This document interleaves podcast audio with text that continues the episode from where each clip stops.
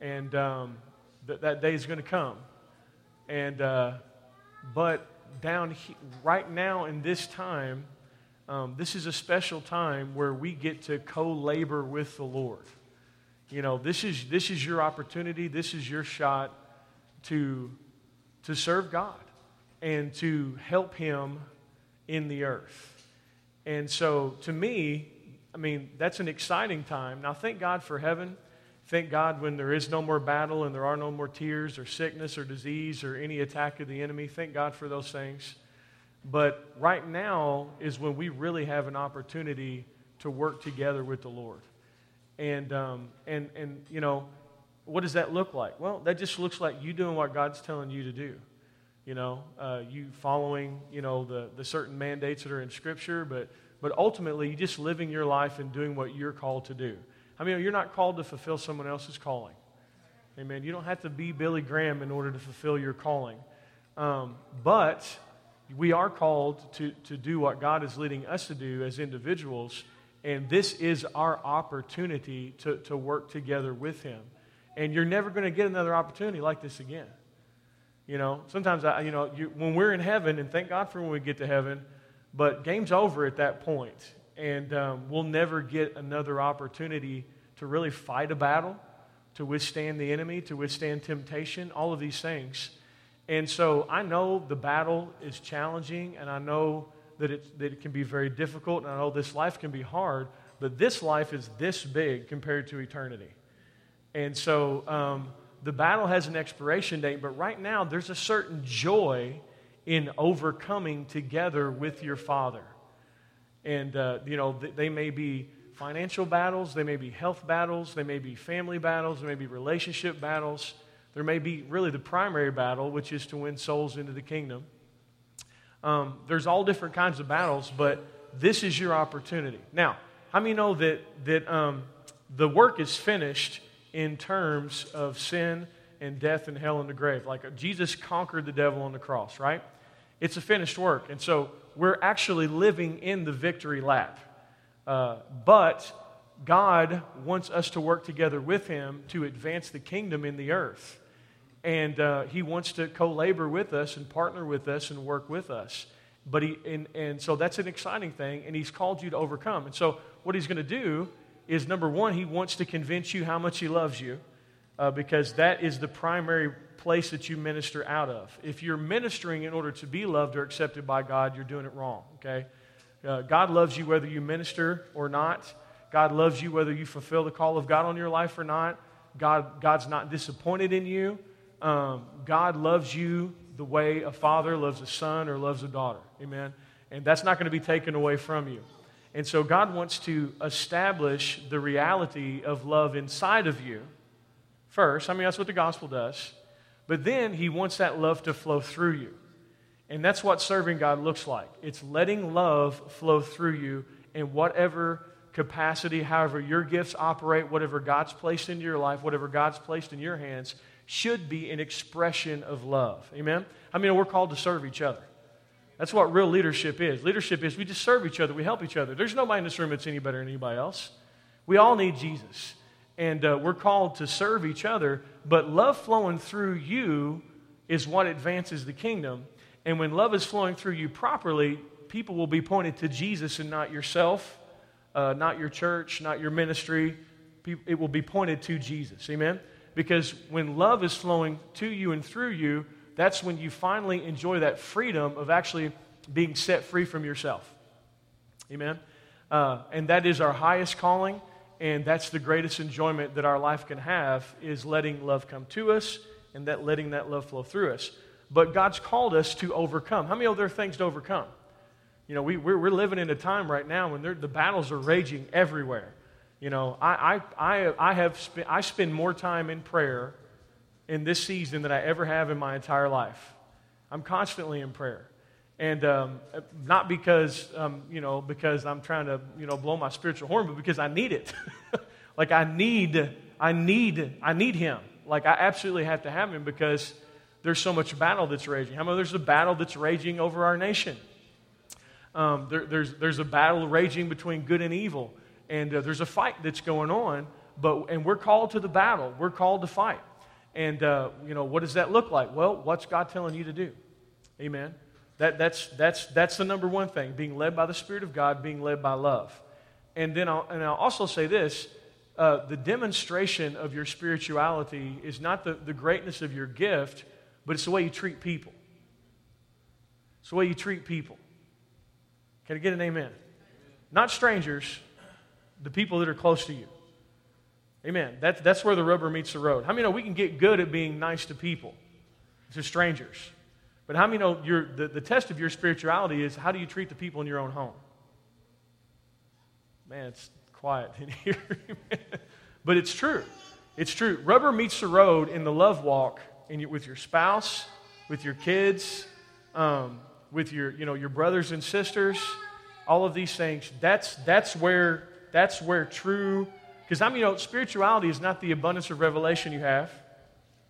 How many know it's not how many gifts you flow in? It's not how charismatic you are.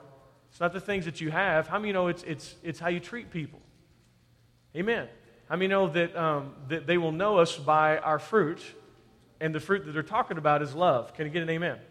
How many know it can be difficult to walk in love in the season that we're in? Because there's so many people that are angry, there's so many people that are offended, and there's so many things that are happening that are wrong. Okay, like really, really wrong. And so what it can do is it can try to draw you over into the flesh. You cannot fight this spiritual battle with your flesh. You cannot fight this spiritual battle with anger. You cannot fight this spiritual battle with aggression. You've got to primarily, number one, you've got to maintain your peace. Don't let anything or anyone pull you out of peace. Not your spouse, not your kids, not the news, not politics, not anything that's going on. Maintain your peace, because out of your place of peace, you're very powerful. You have power out of that place of peace.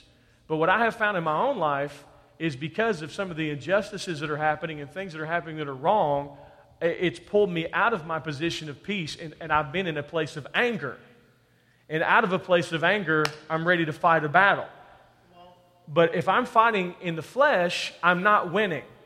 See, the enemy would love nothing more than to bring you over into the flesh and to make you angry and offended and fight from that place. And here's the thing, you can be fighting a good cause from a place of anger and offense, and the expression that comes out of you won't be the kingdom. Even though your cause is good, even though what you're setting your hand to is good, but if you're out of a place of being offended and being angry, then what happened is you're actually just as much a part of the problem as the injustices that are happening. So it's key. How many of the kingdom is righteousness, peace, and joy? Don't let anybody pull you out of your place of peace. And it may change some of your relationships. It may change some of the time on the people that you spend. It may affect what you watch and what you look at. Because your peace, you are powerful when you operate out of peace. Because out of that place of righteousness, peace, and joy, the kingdom can flow, and love can flow, and the answer can flow. You know who the answer is? Jesus.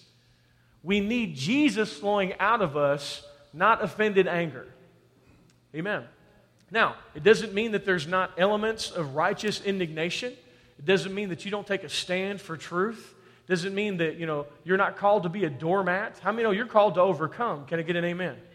But the element of overcoming is going to be the kingdom. It's going to be Jesus Christ. Because Jesus doesn't look down and see human beings as enemies. How many know we don't war against flesh and blood? We war against the enemy. The enemy has always been the enemy, not a person. How many know in the garden, the enemy brought division and caused Adam and Eve to come against each other? What happened? Well, right after they sinned, how many know immediately the blame game started? Well, who was the real? Was Adam the enemy? Was Eve the enemy? No. Was God the enemy? No. Who was the enemy? The devil. The devil was behind the curtain, pulling the strings, getting everybody to fight against each other. The real enemy is the devil. And even people that have submitted themselves to the devil and allowed him to use them, knowingly or unknowingly, they are still not the enemy. How many know they need to get set free? Can't get an amen. How many know there's a period of time where the devil's greatest weapon was Saul of Tarsus? And I guarantee you there were some disciples who would love to have just killed him. So, dude, if we can just kill Saul, we'll be fine. And, you know, if we can just get rid of Saul. Saul's the one putting us in jail. Saul's the one putting us in prison. Saul. And I guarantee you there were some believers at the time who got over into the flesh, got over into carnality, and think, man, if we can just kill Paul, or we can just kill Saul, then all our problems will be fixed. But how many know God's plan wasn't to kill Saul? God's plan was to save Saul.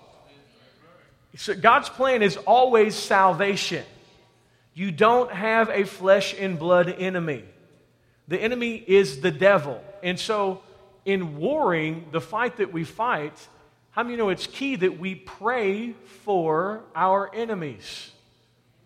We got to pray for them, not attack them, not try to kill them, not try to slander them. We got to pray for them. Why? Because they're being used by the enemy. We pray for them, we're good to them, and in doing so, we heap hot coals upon the head. And when it's talking about the head, it's not talking about their head, it's talking about the head, the serpent, who's lording over their lives, using them and hurting them. I mean, you know, there's tremendous deception that's going on right now. There are people, I know good people that I love, who are so deceived, I can't even talk to them. Like, I had to get away from them. And I love them, but I can't talk to them. Because when I talk to them, I get mad. And I get out of peace. And so I have to have a season of, you're over there, and I'm over here. And I'm going to pray for them. But how many know, this is very important, you cannot argue someone out of deception. You just can't do it. You cannot debate someone out of deception. You can't argue someone out of deception. Why? Because someone who's operating in deception, I want you, remember Wizard of Oz, behind the curtain, pulling the levers? When someone's in deception, they're captive. They're captive in their mind. And so when you stand against the facade, the Wizard of Oz facade of their deception, and they're pulling the levers and they're yelling at you and screaming at you, how many know what you're doing is you're actually engaging their pride to get them to hunker down and stay in that place of deception. And so you're in your pride because you want to prove that you're right, and they're in their pride, and then there you are just clinging masks, clanging cymbals. There's a distinct absence of love that's present. Clanging cymbals. Christianity should not be clanging cymbals. How many know when there's an absence of love, that's all we are? Who can be the loudest? And that's not the answer. That's not what wins the battle. That's not what fights the war. God loves every single person that is deceived. And He wants to set them free from that deception. And I remember Ananias.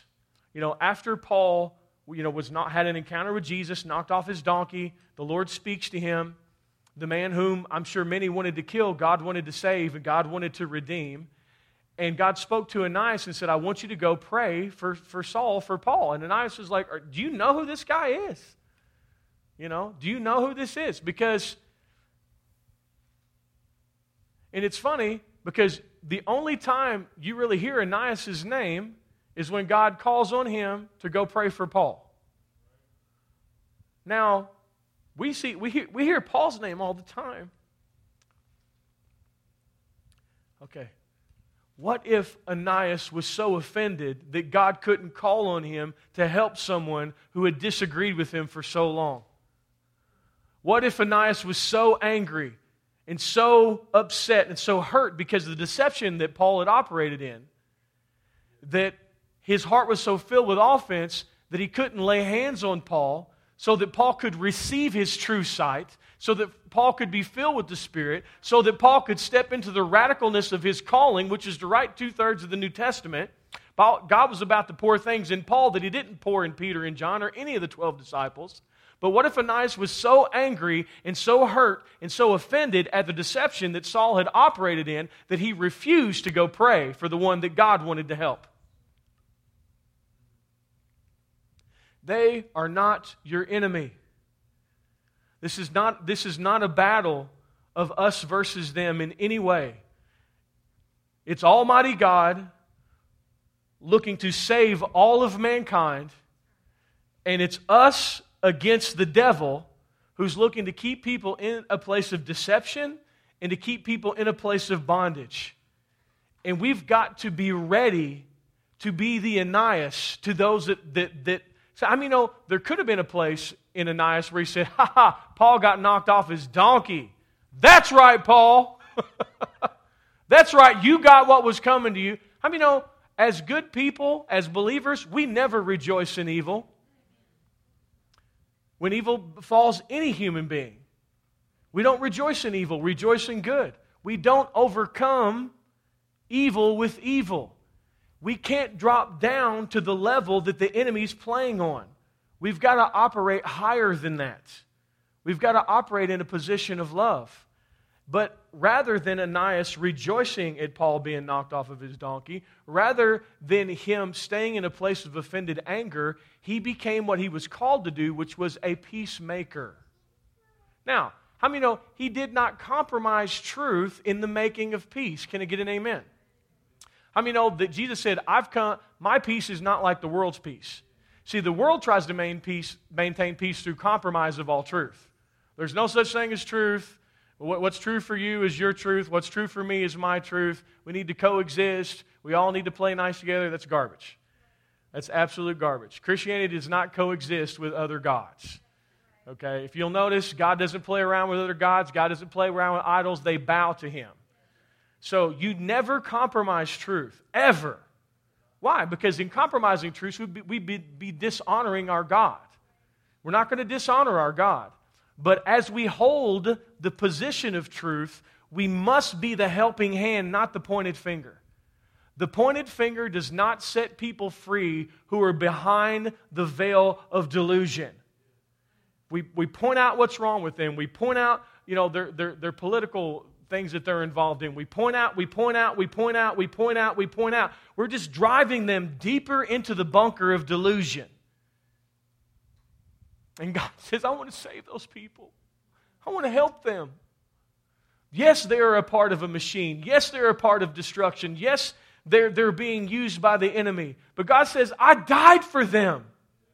I need you to join the fight on my team.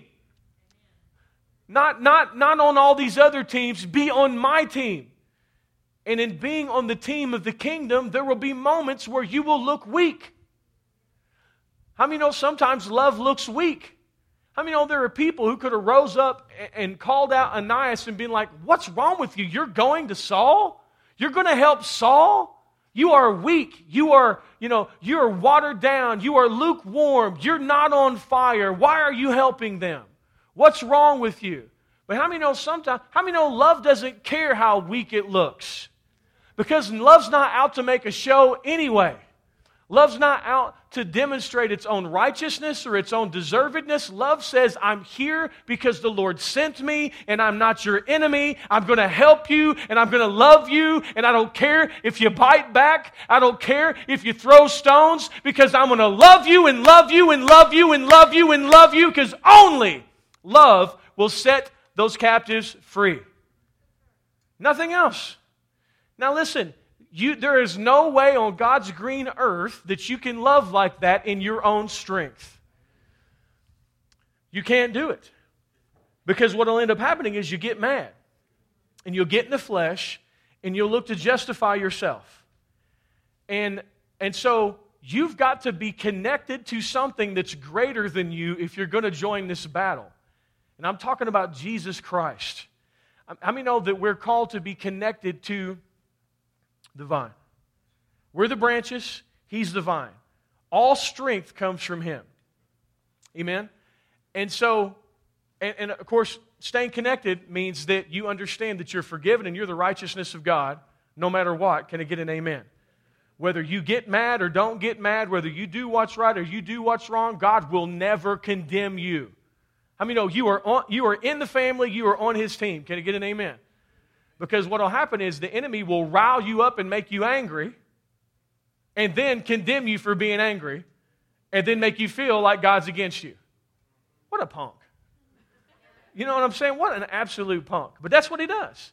And so, you know, because I've had moments in this season where I have gotten so mad because of the things that are going on that I got completely out of the Spirit. Like completely out of the Spirit. And then I'm mad. And there I am and I'm mad. And it's not good for me. It's not good for my family. I mean, and I've said this before, but you can't compartmentalize anger. You can't just put it in a little box. If you get really angry in one area, it'll start seeping over into other areas of your life. And then it'll just consume you. And then you're just as much a part of the problem of everything else that's going on. No.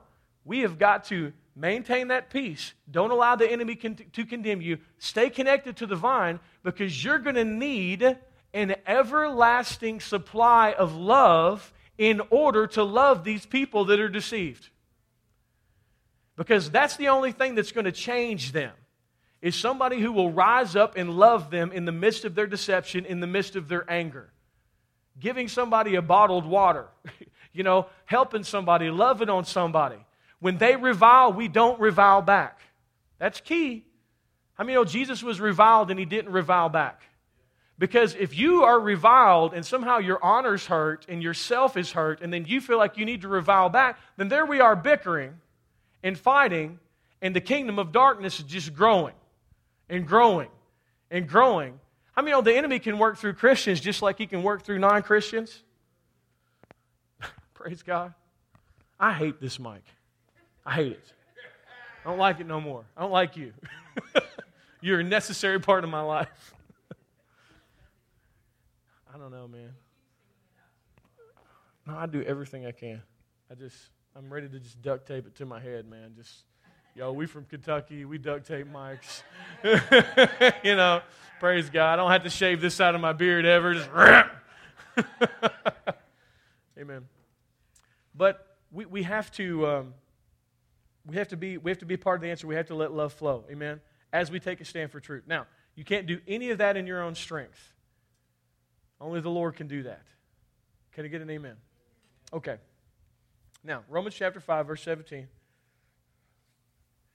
It says, therefore, if by the one man's offense death reigned through the one, much more those who receive an abundance of grace and the gift of righteousness will reign in life through one Jesus Christ. So, you're called to reign. That word in the Greek means basilio, and it means to reign as a king. Okay? You've been given power. You've been given authority. You represent a kingdom that is not of this world, and you are called to overcome. So what? And how many know sometimes overcoming is not just some outward show of victory? How many know sometimes overcoming is overcoming the anger on the inside of us? Sometimes overcoming is overcoming the desire to be offended. But you're called to overcome. Everybody say overcome. Overcome, man. You're called, I know Nike hijacked, just do it in victory, but that actually comes from the Greek. The word Nike, means victory. And you're called to overcome. You're called to be victorious, and you're going to do it through God's love. And so every moment that you're in this, see, this is 1% of ministry, the pulpit. This is 1%. This is where God flows out and endeavors to fill you up so that you have something to give and to teach you how to have your own relationship with God. But most ministry happens out here.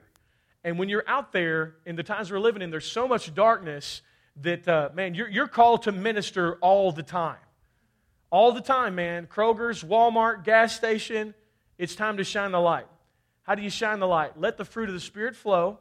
Love people. Love, peace, joy, kindness, goodness, gentleness, meekness, temperance, and then do whatever God tells you to do. If He tells you to pray for somebody, pray for somebody. He tells you to talk to somebody, talk to somebody. Sometimes it's still a solemn voice, sometimes it's an unction, sometimes it's just a want to. You just have a want to. Follow it, man. And that's where real ministry happens. How many know the light shines in darkness? See, we are here today gathered together as the light, but we are called to shine out there. That's the primary purpose of why you're still on earth, okay? And there's plenty of opportunity to shine. How many know kindness sticks out so much right now? When you're kind, you're so different than everybody else. And so there's so many opportunities to be kind right now. There's so many opportunities to carry the fragrance of Jesus wherever you go. Amen? And so, but we overcome by receiving two things. Number one, an abundance of grace, okay? And what grace is that? Grace is simply this: God has already blessed you. Can I get an amen?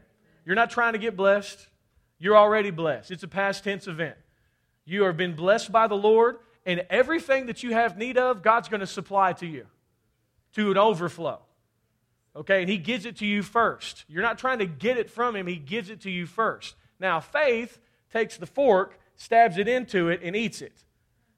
But the table's set. All you got to do is eat. Amen? But so, and in this abundance of grace, everything that God has is yours, and you get it for free through Jesus. Okay? You can't earn it. You can't deserve it. You certainly can't buy it. It's all for free. It's through the Lord.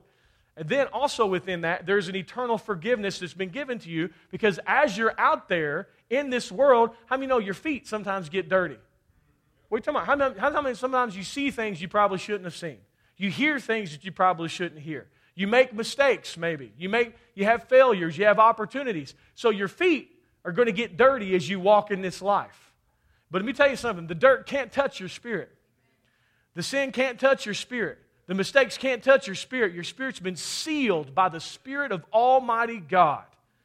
And so you've been given an eternal righteousness through Jesus that's not going to be taken away from you, and you're going to need it in order to operate out there.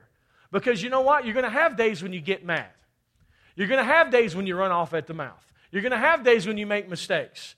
And you know what's awesome? The Lord will never leave you. He will never forsake you. He's not going to pull the call of God off of your life. He's not going to pull the giftings out of your life. He said, I'm with you, I'm with you, I'm with you. Come here, let me clean your feet.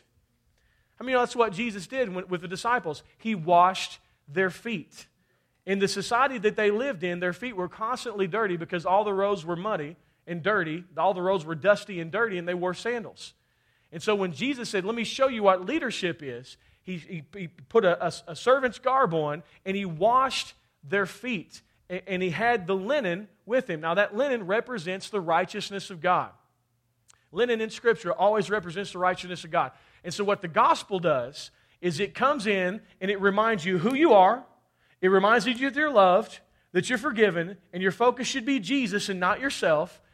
And then the gospel is going to wash your feet. The washing of the water of the Word is going to wash your mind. When your conscience gets overladen with your mistakes and your shortcomings, it's going to wash you. You'll say, you're my kid. You know, my kids are my kids, no matter what they do. You know, if they're covered in dirt, they're my kids. If they're totally clean, they're my kids. And how many know when you make a mistake, it's not time to run from God, it's time to run to God. Can I get an amen? As you're in the war that's out there, as you're in the battle that's out there, you need to know that. And where man-made religion failed us is they told us that when we failed, all of a sudden now God's not for us. That's such garbage. That's like sending a soldier into enemy territory, dropping him off in enemy territory and say, hey, you're on your own, we're not for you. I mean, that soldier can't do anything but die. And that's one of the reasons Christians have been so weak in the earth for so long, is because the world hates us, and we've been taught that God hates us too. And that's a flat-out lie. There's therefore now no condemnation to those which are in Christ Jesus. Can I get an amen? So, receiving an abundance of grace and the gift of righteousness, you're called to overcome. Now, drop down to verse 21 of the same chapter, and I just want, because grace flows through righteousness, okay? And you have to understand that the righteousness of the new covenant is not the same as the righteousness of the old covenant. The old covenant righteousness was based on behavior. When you did right, you were right. When you did wrong, you were cursed, and so something had to die. And that's why they had the temple sacrifices. Under the New Testament, righteousness, your righteousness is now a person. Your righteous, Jesus is your righteousness. He's been given to you as a gift. He that knew no sin became sin so that we might become the righteousness of God in him. And so the righteousness that you have is the righteousness which is of faith. How are you made right with God? Through believing. When you get to heaven and you knock on the door, no one's going to be like, I deserve to be here. Everyone's going to be like, I'm here because of Jesus. Can I get an amen? I mean, you cannot earn salvation. You really can't earn anything from God. It's the grossest thing in the world to think that you can out-earn the blood of Jesus. You just can't do it. And so this righteousness, it's a righteousness which is of faith, okay? But everything from the kingdom flows through this righteousness of faith. And so the enemy's always trying to mess that up, and he does it two ways. There's one way we talk about all the time, and there's another way that we hardly ever talk about, and that's really primarily what I wanted to focus on. The first part of the message was more prophetic, and so we'll take a half hour to go into the teaching.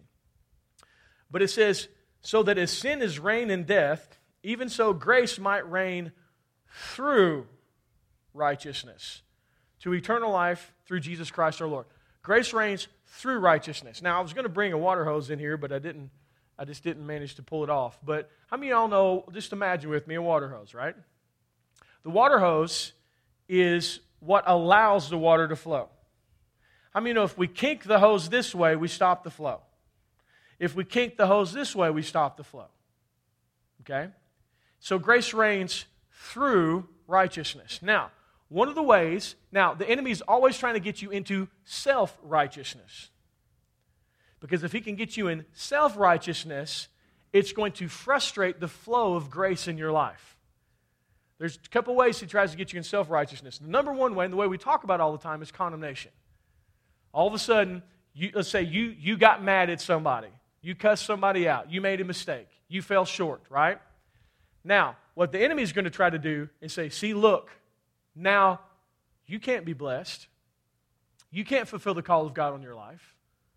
God's really disappointed in you. God's not for you. In fact, God's about to punish you. Now, that means the hose just got kinked in this direction, and you've fallen into a state of condemnation. What is condemnation? I'm expecting punishment from God. I feel like God is against me. Now, when you fall into a state of condemnation, how many have ever experienced condemnation before? It's the primary attack of the enemy. This is his number one attack against the body of Christ. He's the accuser of the brethren. This is what he does. He hurls slander at us to try to make us feel like God's mad at us or against us. When you're in condemnation, now there's a couple things that's happened to you. Now, when I'm in condemnation, am I trusting Jesus as my righteousness? I am now looking to myself. And I'm operating in what Isaiah calls the filthy rags of man's righteousness. And if you look at what those rags literally mean in the Hebrew, it means menstruation cloths. And what menstruation cloths is representing is that I'm not going to be able to bring forth. Okay? And so when I am looking at me as my right standing with God, and now I feel like I'm dirty and I've fallen short, and I'm in that state of condemnation, I'm committing New Testament disobedience because I'm in unbelief concerning the cross. I'm saying Jesus didn't do a good job on the cross. I'm saying that my sin is not paid for and I'm not forgiven because I made a mistake. Now, is there anything more insulting to the work of the cross than me abiding in condemnation when God said I'm forgiven? These are strong words, but I want to make it so plain to you that you don't tolerate it. I want you to take a stand against any form of condemnation. And see, in the way, it would be great if the enemy would just operate in the third person. Oh, I'm the devil, and I'm condemning you. It doesn't work like that. He tries to get into your inner voice and get you condemning yourself. Now, he can never go inside of you. I'm not saying that. But he can shoot fiery darts, lies. And what he'll do is, he'll get you in the first person condemning yourself. See, look what I said. Look what I did. I'm just me. Me, myself, and I. And I'm sorry, but what I want to show you is condemnation is self-fulfillment. focused. You're not called to focus on you. Can I get an amen? It's not about you. It's about Jesus. And Jesus did a good job. So get out of your pity party and quit condemning yourself and get your faith back in the fact that the cross was a success and Jesus did a good job on the cross. Can I get an amen? Now listen, you're never going to come to a place in your life where the enemy stops trying to kink your hose in this direction. You're never going to get to a place. I don't care how much gospel you hear. I don't care. The enemy's always going to try to condemn you. It's his primary attack. So this is what the enemy tries to do. He'll tempt you, then you'll make a mistake, then he condemns you, then he tries to make you feel bad about being in condemnation. Because you're like, I should be better than this. I know better than this. And then he condemns you for you experiencing condemnation. Listen, everybody on earth has to fight this battle. This is actually what the fight of faith is. It's not the fight for getting your prayer answered. It's not the fight for protection or the fight for finances or the fight for health or the fight for relationships. It's, will I believe that I'm forgiven and I'm the righteousness of God? Because when you believe you're forgiven and you're the righteousness of God, the blessings flow. Relationship flows. It's the primary attack of the enemy. That's why Jesus said, seek ye first the kingdom of God and his righteousness, and all these things will be added unto you.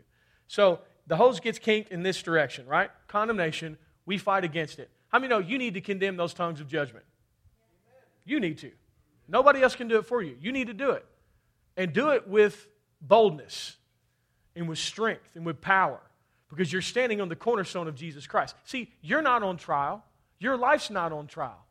Everybody in here, we've all made a billion mistakes. But you know what? The cross was greater than all of our mistakes. So when condemnation is trying to come against you, you know who's on trial? Jesus is. The blood's on trial. Was the blood good enough? Then stand up, put your shoulders back, and condemn that punk devil who's trying to keep you down. Don't tolerate that junk. Because if you tolerate it and condemnation starts to grow and fester, that's when weapons formed against you prosper. Because condemnation erodes your faith. It causes your heart to condemn itself. I mean, and that's where depression comes from. That's where a lot of sickness comes from. That's where a lot of horrible things happen when we operate in a state of condemnation. No. You condemn the tongues of judgment that arise against you. Stand on the cornerstone. Don't stand on your own personal holiness. Don't stand on your morality. Don't stand on your church attendance. Don't stand on your giving. Don't stand on your fasting. Don't stand on anything from you. Stand on Jesus Christ, on that solid rock, because from that place, you have every right and every authority to condemn any tongue of judgment that try to rise against you, because the blood was enough. Okay, get an amen. Very important to understand that. Now, the second way the enemy tries to get us into self-righteousness is pride. And this is the one that we're not as good at. But we need to get good at it if we're going to reign in life and overcome. Because this is what happens a lot of times. Tim, will you come up here pretty please? I know. Sorry. Come on up here. You're our Jesus, brother. Let's give it up for Jesus one time. Let's go, Jesus. Turn and face everybody pretty please. I'd have to think Jesus looks somewhat like that. Amen. And so, thank you. And so, what we've learned to do, how many know that this represents Jesus? How many know Jesus, your righteousness is not an action or a behavior. Your righteousness is now a person. And so, when you first get saved, you embrace Jesus as your righteousness. Right? When you first get saved. How many know when you first get saved, you have peace, you have joy. I mean, you have more, you have peace, you have joy, your prayers are being answered, you have relationship with God. I can remember when I first got saved, I was still making all kinds of mistakes. I didn't grow up in church. I barely knew what right and wrong was.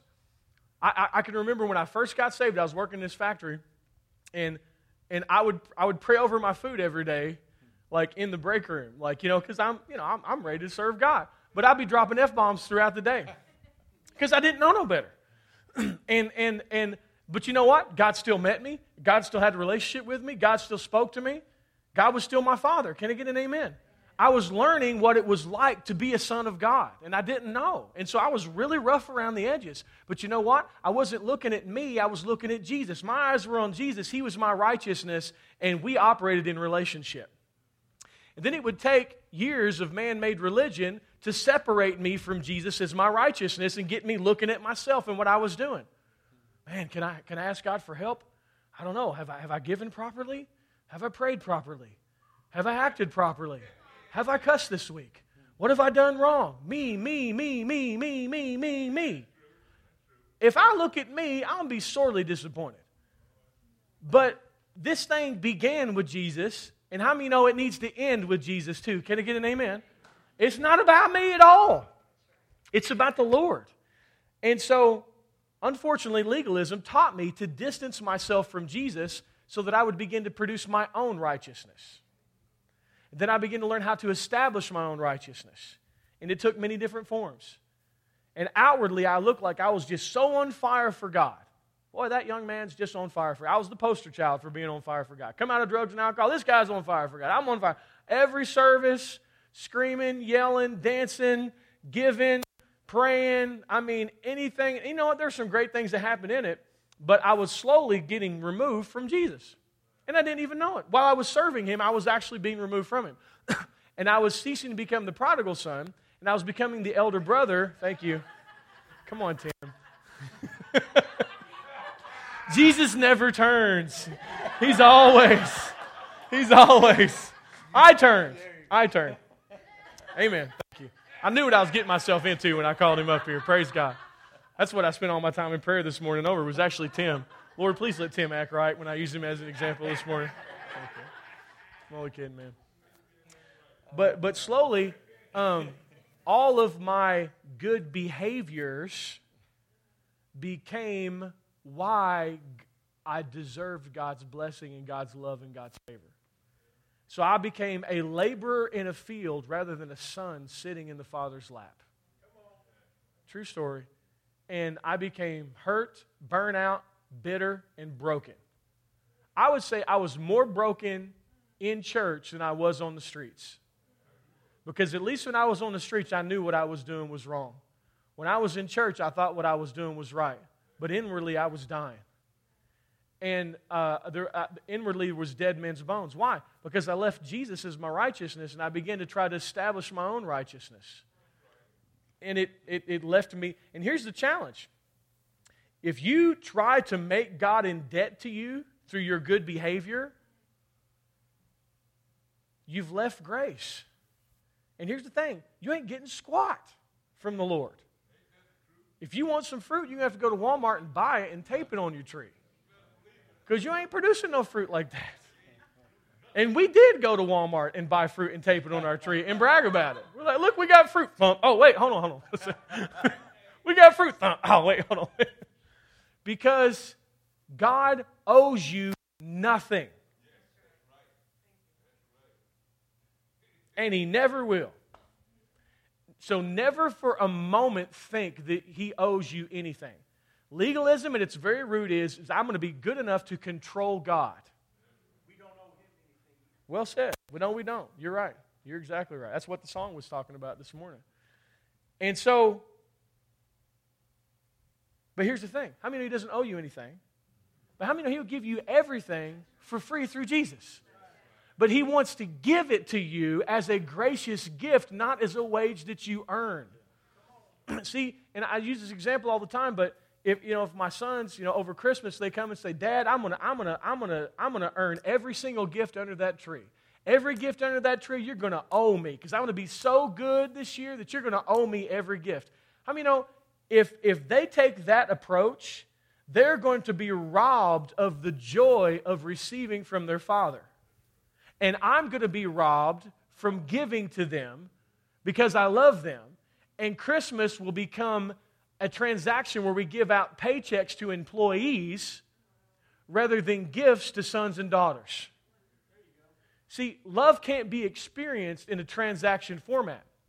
And what we've done, what legalism does, it tries to prostitute the goodness of God. I'm going to make God bless me. I'm going to make him. Are y'all tracking me here?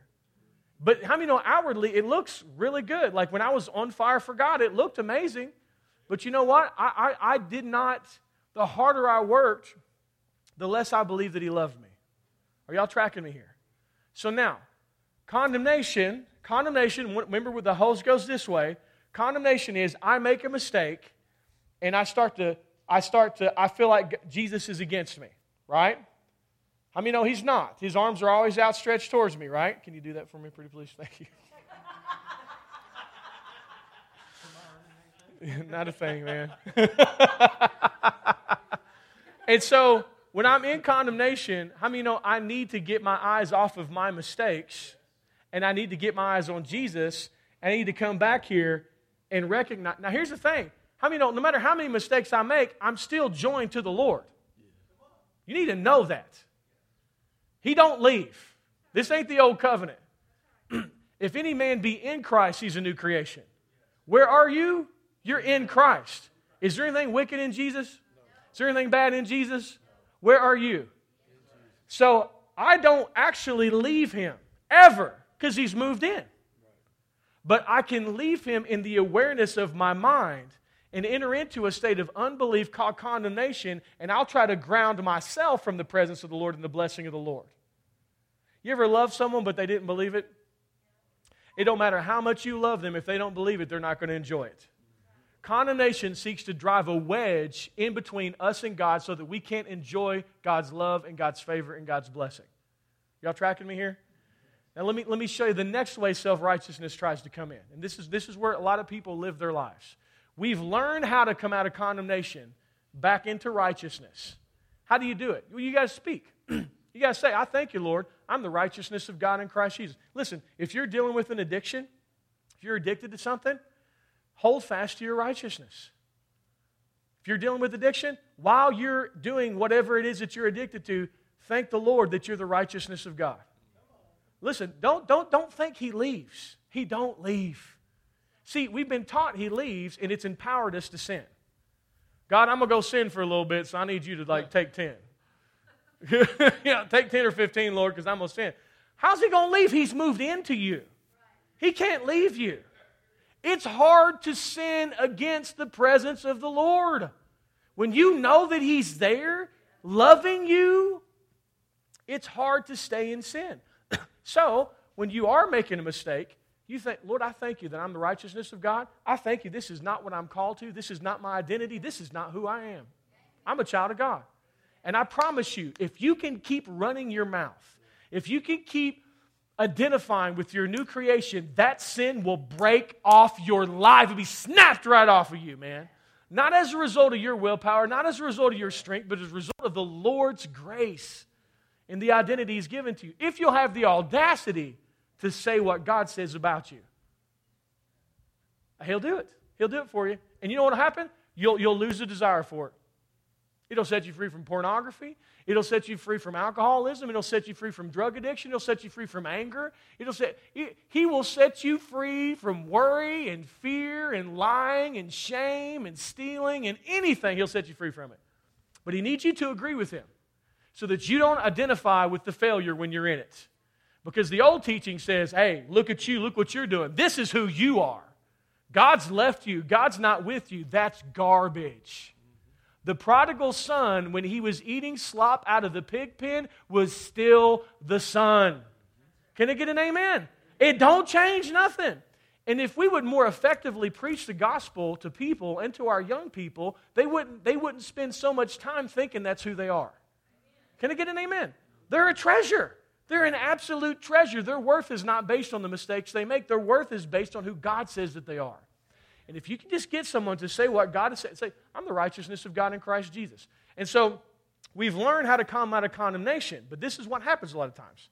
I'm in condemnation, I make a mistake, I come back to Jesus, righteousness of God, but now I start doing some things good.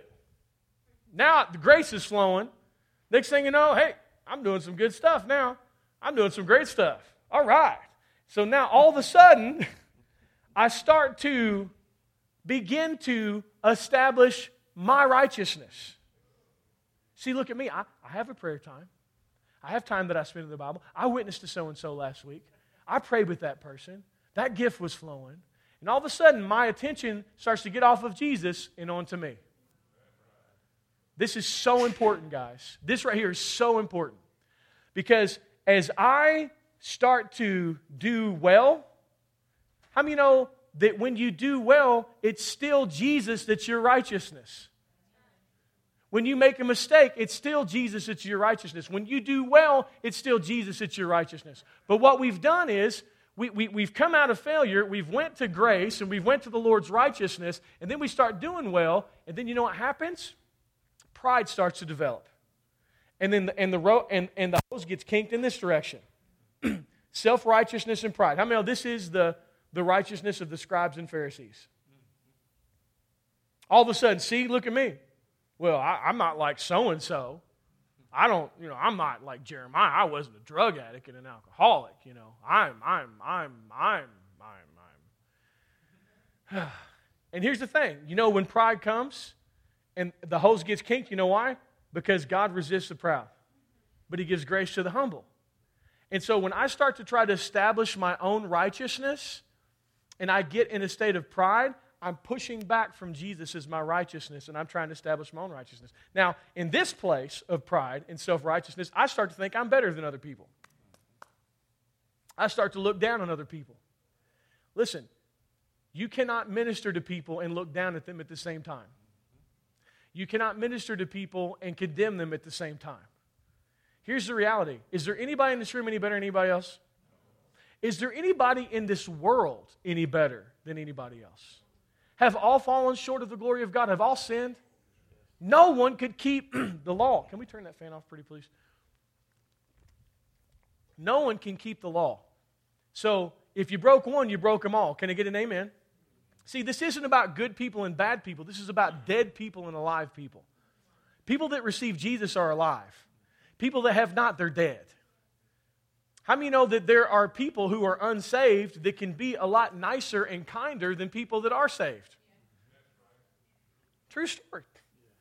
How many old Christians can make and do dumb stuff just, hardcore? So it's not actually about behavior, it's about an identity. Now, ultimately, we want the love of God to flow and we want to represent Jesus in the earth.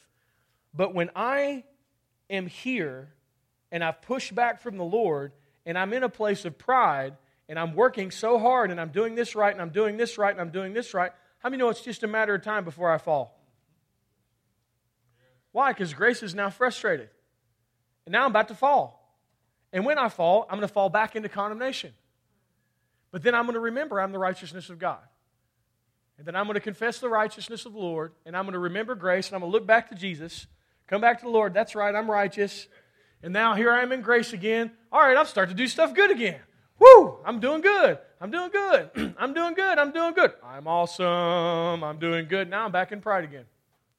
Grace is frustrated. And now I'm 3 steps away from a fall. Are y'all tracking me here? And this is how a lot of us live our lives. It's like we're looking at the Lord as our righteousness, and then we're self-righteous in condemnation or self-righteous in pride. How many know the only way to overcome this is even when I'm doing everything right, even when I'm, operating in love, I'm operating in peace, I'm operating in joy, and I'm doing good things, I still must remember that it's Him that has made me right. Not me. Never me. Always Him. And if I can, David said in the Psalms, he said, I've set the Lord before my face, and He upholds me with the right hand of His righteousness. David lived his life like this. How many know you can live your life like this? The Lord is your righteousness when you do right. The Lord is your righteousness when you do wrong. The Lord is your righteousness when you do right. The Lord is your righteousness when you do wrong. And slowly, a stability starts to come into my life. My hose is open, grace is flowing, and I'm overcoming. I'm winning. In this life, I'm overcoming, I'm reigning in life. And every good thing that happens to you, every good thing that happens to me, Jesus gets the credit for. It's dangerous to take credit for yourself. Why? Because you'll start to establish your own righteousness and you'll fall from grace. Don't do it. Just keep the Lord. Keep the Lord in front of you. Jesus is my righteousness. And so what I think that we need to develop is not just confessing our righteousness when we fall into mistakes, but let's confess our righteousness when we're in positions of doing everything right, so that we don't live roller coaster Christian lives of this. This is where the valleys are brought up and the mountains are brought low, and there's a place of consistency in my life. Because my eyes aren't on me, my eyes are on Jesus. Y'all tracking me here? Thank you, sir. Let's give it up for Tim.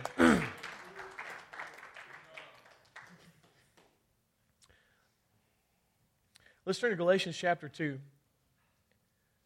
real quick, and I want to just drive this home, because Galatians chapter 2 and in verse 21, he says, I do not frustrate the grace of God, for if righteousness come by the law, then Christ is dead in vain. What frustrates the grace of God?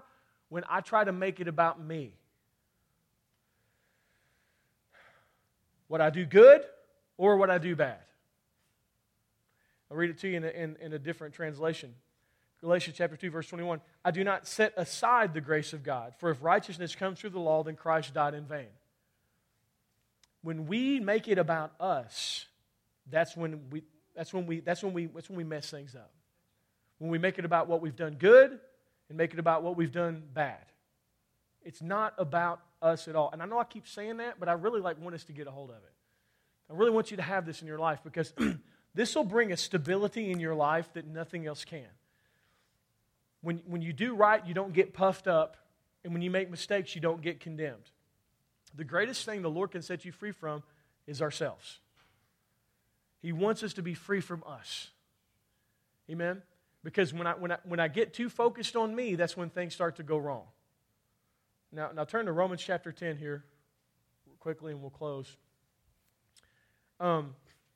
This is why the children of Israel messed up, because they were trying to establish their own righteousness. Grace reigns through righteousness. Always remember, the kingdom's going to flow through it. So I don't want to get into pride, and I don't want to get into condemnation. I just want to stay focused on Jesus. And that's why baby Christians are so mature. We use the term baby Christians, but that's because their focus is on Jesus. They're not looking at anything else. That's why they have so much joy and so much peace. But we as the church teach them out of grace. We put them right into the field of legalism, and we make them work hard to try to earn what they received at the cross when they first got saved. We got to quit doing that. Romans 10 and verse 1. It says, Brethren, my heart's desire and prayer to God for Israel is that they may be saved. For I bear them witness that they have a zeal for God, but not according to knowledge. For they, being ignorant of God's righteousness and seeking to establish their own righteousness, have not submitted to the righteousness of God. For Christ is the end of the law, or the end of behavior for righteousness to everyone who believes. Now I want to show you, seeking to establish their own righteousness, have not submitted to the righteousness of God. And so what I'm talking about, when I'm talking about embracing Jesus, I'm talking about submitting to Him as your righteousness. You say, you know what, Lord? My good behavior is not what makes me right with you. My bad behavior is not what causes me to be wrong with you. I submit to you as my right standing. I submit to you. I submit to you. And see, when we get caught up in legalism and pride, we're saying, Jesus, I don't need you. I'm doing great right now. But He knows if you continue to walk down that road, it's just a matter of time before pride develops and you fall. I know I'm saying the same thing over and over again because I want you to get it. I'm just hitting it from different angles. Don't just submit to Him. Let Him be your righteousness in the midst of your mistakes and in the midst of your triumphs. Because if you can allow Him to be right here with you, eye to eye, then you can walk through this life unaffected by all the junk that's out there. You know, most of what people are trying to do is they're trying to establish their own righteousness. I'm talking about saved and unsaved people. What are you talking about, Jeremiah? I mean, you know, there's a whole lot of competition in the world. Who has the most money? Who's the prettiest? Who's the most educated? Who's the smartest? Who's got the best car? Who's got the biggest house? Who's? You know, all of that stuff is man's attempt at covering his own shame. All of that stupid, competitive stuff. And when you got the Lord right here, you're unaffected by all that. You don't chase after fig leaves. You don't chase after a worldly covering.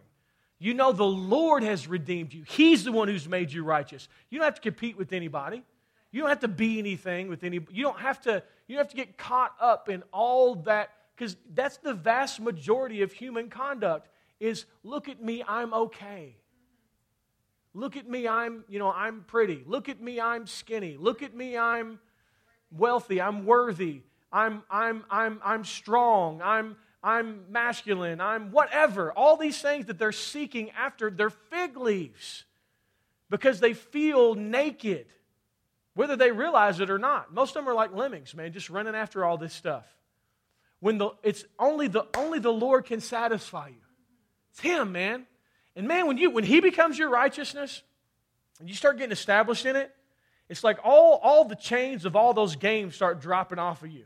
And like you leave the matrix of this world, and you start operating in the kingdom. Because at the end of the day, you know what matters? What's the Lord telling you to do? What's He telling you? It don't matter what anybody says. You don't need anybody's permission to fulfill the call of God on your life. What's the Lord telling you to do? That's all that matters. And because in the new covenant, it's a spirit-led life, man. Because the Spirit of God may lead you to do things that people don't understand. In fact, I guarantee you, if you're really following God, people don't understand you. They don't. The Bible says that the spiritual man is judged by no man. Why? Because you're being led by something they can't see. And so just follow the Lord. You're the righteousness of God. You're forgiven. You're blessed. God's for you. Just follow the Lord. Spend time with Him. Amen? I don't spend time with Him to be made right with Him. I spend time with Him because I need Him. Like, I need Him. I need His strength. I need His love so that I can love people. And then let's just go out there and kick butt. You know what I'm saying? Let's just go out there and win. And we may not be winning in terms of what the world considers winning, but we're winning according to what the kingdom is. You know what? Ananias won his race. He finished his course. He prayed for one dude. And as a result of praying for this one dude, the whole world has been changed. We hear this guy's name one time. I just wonder how many people were willing to be Ananias. How many know Peter struggled with it? How many know God tried to get Peter to preach to the Gentiles? He gave him a vision. He dropped the net 3 times. And Peter was like, I ain't touching what's common. Peter's over here trying to rebuke the Lord. I ain't doing that. Why? God was asking Peter to do something that God had never asked anybody to do before. God was asking Peter to go to the unclean. And they had been taught their entire lives, if you're going to be a good Jew, you got to hang out with Jews and eat what Jews eat. And so God came to Peter and said, look, man, I need you to do this. And how many know he did preach to Cornelius? But how many know as a whole, really, he ministered mostly to the Jews? How many know Paul tried to do the same thing? He tried to minister to the Jews. And you know what? It almost got him killed. It did get him killed once. Nobody wanted to preach to the Gentiles because it wasn't cool to preach to the Gentiles. It didn't look good on paper. But how many of the Lord needed, how many of the Lord wanted to save these people? He's like, look, guys, I didn't just die for y'all. I died for all. Amen. Amen. So, let God lead you, amen? That's just the bottom line. That's all that really matters. Nothing else matters. Amen? Yeah. Nothing else matters. Yeah. It doesn't always look logical either. No. Sometimes it absolutely looks ridiculous. Yep. I would dare say that a good portion of the time it does. He likes that. Because, see, when you're out there in the ridiculous zone, you're walking on the water. Yeah. And ain't nobody out there on the water. Just you and Jesus. And He's all that you need, but the people that are willing to go out on the water, they know the Lord in a way maybe that the people that stayed in the boat didn't. Because when you're out on the water, He's all you got. You don't got anything else. and there's a place of you don't have a safety net, you don't have a backup plan, it's just you and the Lord. He loves that because he's out there like, you trust me, don't you? You trust me. Keep walking. Keep walking. You start to sink, I'll save you. You trust me. Just keep walking. I know there's all, how many of the critics were on the boat? Listen, man, you're always, if you're doing anything that matters, you're going to have critics. If you don't have people attacking you and criticizing you, then you're doing something wrong. And you know, different people have different levels of visibility, but you're always going to have people that criticize you. And it'd be great if they were just all like unbelievers. But how many know it's the Christians that will criticize you? It's the Christians that don't want you walking on the water. It's the Christians that want you in the boat. They want you to be in their box. They want you to do it the way they do it. And you might not be called to do it the way they do it. Just follow the Lord. And don't feel bad about them being in the boat. How many know they still had church in the boat? How many know Jesus was still God of the guys that were in the boat? He still was. Maybe they were called to the boat. Maybe Peter was called to the waves. Amen? That's why we have to be so careful not to be critical of other ministries. I'm just so tired of that. I'm so tired of that in the body of Christ. Here's the reality. Ain't nobody got it all figured out. Everybody's doing what they can do. And there is no human being or ministry on earth that has God completely figured out and is preaching 100% truth. Nobody. Some of us are hitting it in some areas, and we all missing it in some areas. And that will never change. So it's like, because God may be doing something over here that we don't understand. Now, listen, there are certain truths that are truth, and there will always be truth. And we don't compromise that. But in taking a stand for the truth, you're not attacking a group of people. You're just saying, this is true. How many live in a world where everybody once says, well, your truth offends me? Well, I'm sorry, it's the truth. So I'm not saying not that. Truth is still truth. But to their own master, they stand or fall. Amen? Amen. Okay. I'm done. So I'm going to shut up. But I want to pray. So, amen. Thank you, Lord. Father, we just thank you and praise you for who you are and what you're doing. We're grateful. And I thank you that you help us to be everything that you've dreamed for us to be. I thank you, Lord, that we step out of any cocoon that was created by man, any hindrance. Lord, we walk out on the water with you. Just like Moses said, Lord, as long as you come with us, we're going. And Lord, I just thank you for that. And I thank you that as we step out, as we move forward, that you teach us how to keep you before us. Just you right in front of us, Lord, eye to eye with the Lord. So that we would trust in you as our righteousness, Lord, not our failures and not our victories, just you. And I thank you that as a result of that, Lord, the Spirit of God just flows through us, Lord. And we're excited about being your kids in the day and age that we live in, Lord. And I thank you, Lord, everybody here and everybody watching online, they're all in different places. And I thank you, Lord, that we don't compare ourselves to somebody else and don't feel like somehow we're falling short or not doing this because we're not doing what somebody else is doing, Lord. But I thank you that we all embrace the season that we're in, and we encourage and celebrate each other. Because I know as I was speaking, maybe some people feel like, well, I'm just sitting in the boat. Well, maybe you're called to be in the boat right now, and that's okay. There's nothing wrong with that. There's different callings. But the key, Lord, I thank you that we all just hear your voice and allow you to lead us in what you would have us do in the right now season. And Lord, we thank you for that. I thank you that distractions go to the wayside. I thank you that we'd hear your voice above every other voice. Hear your voice above every other voice. Hear your voice above every other voice. Hear your voice above every other voice. Let us hear the voice of the Father. I thank you for it, Lord. You will never condemn us. You will never leave us. You will never forsake us. We thank you for great days ahead, Father. In Jesus' name, amen. All right. Just want to worship the Lord in giving here. Luke chapter 6 and verse 38 says, "Give, and it will be given to you. Good measure, pressed down, shaken together, and running over, will be put into your bosom. For with the same measure that you use, you will be measured back to you." Now, here's the thing.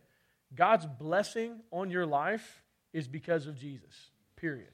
Okay? You never earn anything from God. But God wants to use your life to bless other people.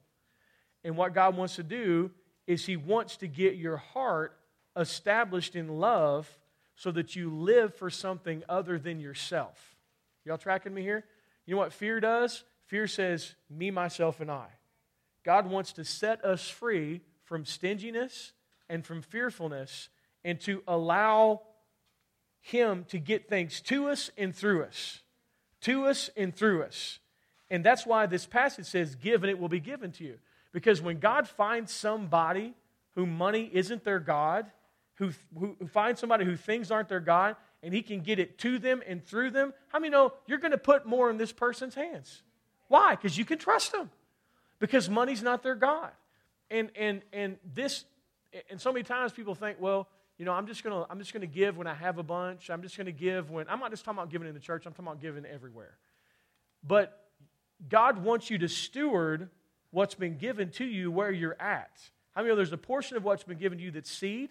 There's a portion that's given to you that's bread. Amen? And God wants you to allow Him to lead you in giving so that stuff doesn't have a hold of you. So important, man. And so what will happen is, as you just let, how many know, who tells you who to give? The Lord. Can I get an amen? It's not the pastor. It's between you and the Lord. That's where pastors have messed up. They try to tell people what they're supposed to give and all that. I don't agree with that whatsoever. It's between them and God. But as you let God show you where to give and what to give, you get set free from fear. Love gets established in your heart. And then God says, I got to get more to this person because it's flowing through them. And they're becoming an answered prayer in somebody else's life. And that's what God intends. And so many times we'll see someone, you know, who may be successful or whatever, and we think, well, they're givers, but I'm not really a giver because I can't give. No, sweetheart, we are all called to give. But just go to the Lord. The Bible says God gives seed to the sower. Because the real thing is God's not just looking for the material stuff. God wants to set your heart free from fear of there's not enough. Are y'all tracking me here? You know, if you need to give an envelope, Jesus will get you one. I mean, Tim. Just kidding. Zz top Jesus. Amen. That sounds like a t-shirt. Amen. Awesome. Father, we thank You for the opportunity to give. We ask You to bless this offering in Jesus' name. Amen. All right. So we're not done.